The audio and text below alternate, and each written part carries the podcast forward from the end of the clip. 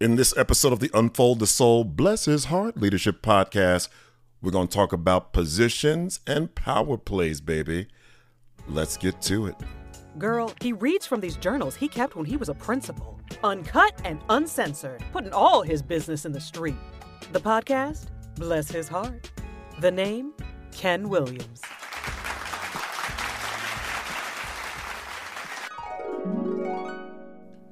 I had a very awkward conversation with my bookkeeper who informed me that she feels like I don't or can't talk with her. It kind of blew me away that she felt this way, but it also makes a little bit of sense when I reflect on the fact that she rarely hands me anything directly. She would walk past my office to hand a folder to my secretary, who would then hand it to me. Amazing. She went on to tell me that she felt like we got off on the wrong foot. I was floored by this as well, seeing that I've never expressed any outward negative feelings about her or her work. Now I get the sense that she was the last principal's quote unquote right hand person.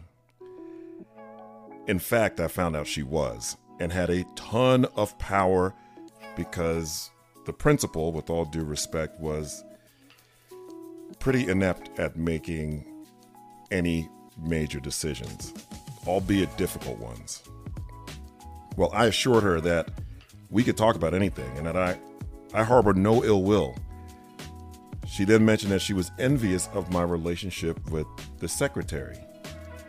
I tried to explain that the principal secretary relationship has a special dynamic. Anyway, I, I, hope this loosens things up some. But the real truth is, I don't confide too much in anyone around here yet. People I believe I can talk with are not my peers, so it's always inappropriate to pass issues down. I don't have a team yet, which is a big burden and my lot to bear.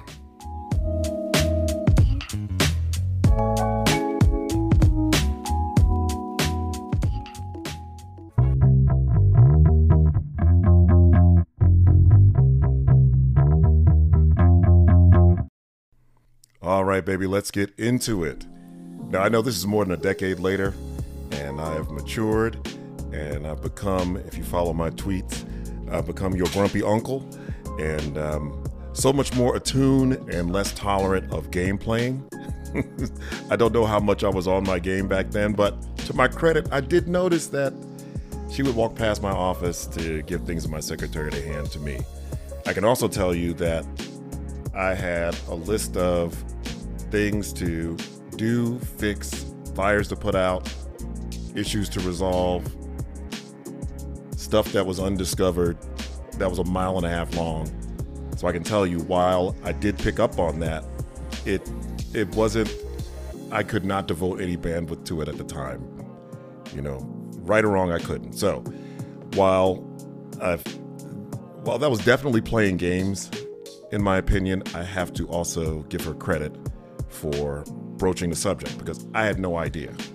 I, I thought maybe it was just uh, a part of the, the, the change in administration. I didn't give too much thought to it, but when she expressed her feelings about the whole thing, it all kind of made sense.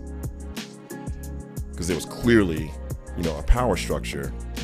In one of the episodes from season one, I talked about the the bathroom, the restroom in the office, uh, where only five people in the building had keys to it. Like an outside aftermarket lock was placed on it, and she was definitely one of those people. So I, I discovered that, you know, the folks who had the power before I got there, again, none of them school administrators, was real, and and she happened to be one of them, and I guess that dynamic changed when I arrived, but you know, I had been a leader long enough to know that uh, that kind of de facto leadership structure is not healthy for an organization. So I didn't come in looking to put new people in positions of power. That that wasn't even a part of my thinking. My my thinking was we got to get out of this abyss, baby. We we are this is our, our data is horrible, and so let's let's work on that. Um, so again, I give her credit for talking about it. Um, I also know that you know people are people, and where two or three or more are gathered, there's going to be a perception of who has power and who doesn't. When I mention the special relationship between a principal and the secretary, at least from where I sit, that's about, you know, my wiring. I'm a big picture guy. I'm a visionary guy. I'm not a super attention to detail person, or I definitely wasn't back then. And so I had a secretary who happened to be all those things uh, very attention to detail, super loyal, dotted the I's, crossed the T's, and my charge to her when I got there was keep me out of the newspaper for all the wrong reasons. You know, keep me out of the newspaper. Um, so, so I'm the guy that takes a budget, you know, an Excel spreadsheet that's got 9 million lines and entries, and I go straight to the bottom line.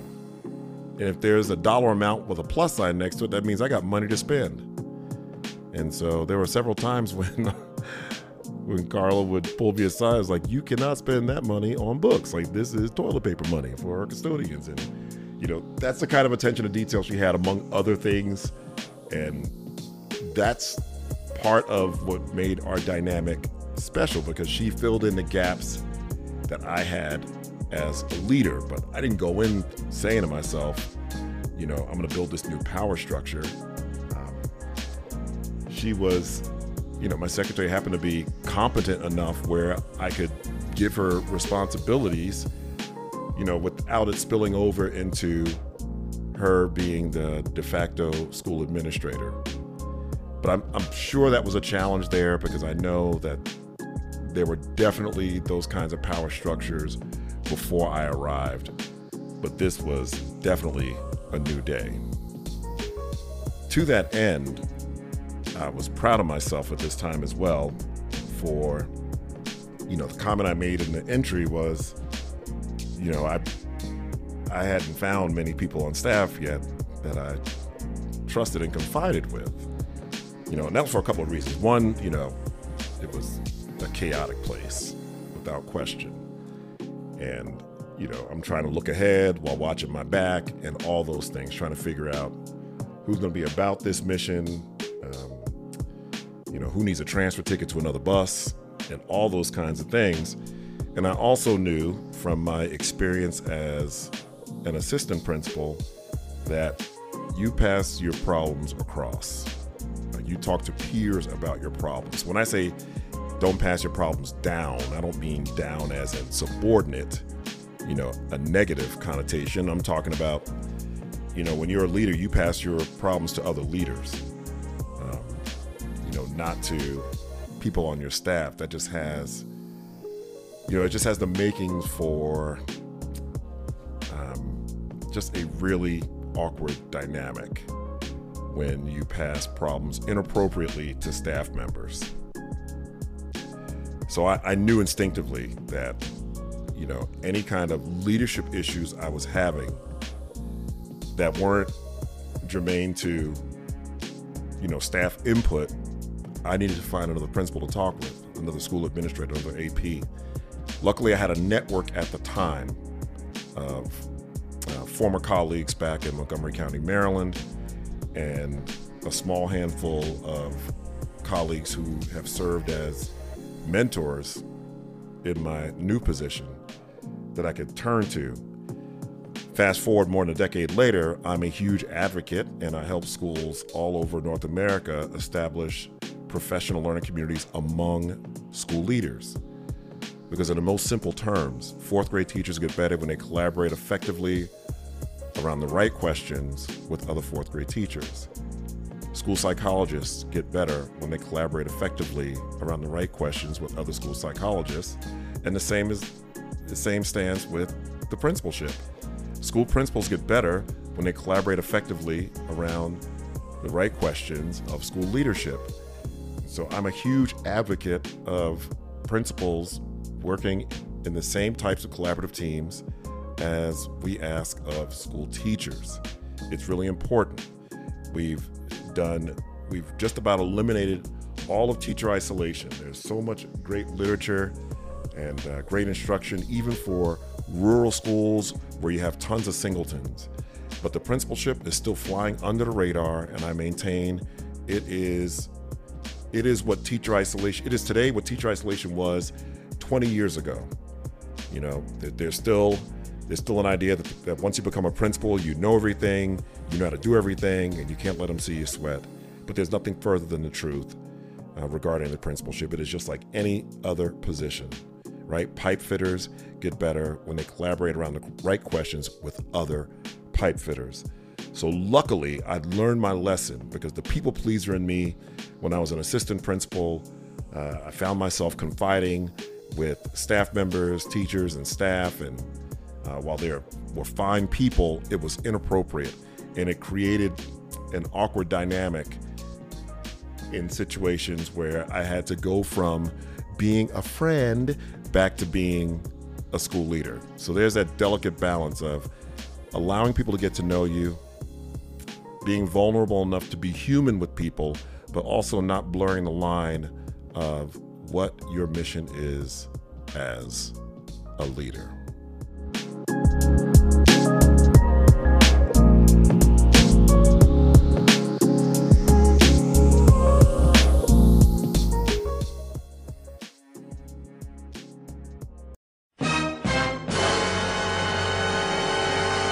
On the next episode of the Unfold the Soul, Bless His Heart Leadership Podcast, the, the power principle continues. This time is that bootleg power. I mean, the remnants of the past power structure rears its ugly head again. How's she to send this email out and trying to do it behind my back? Lord have mercy.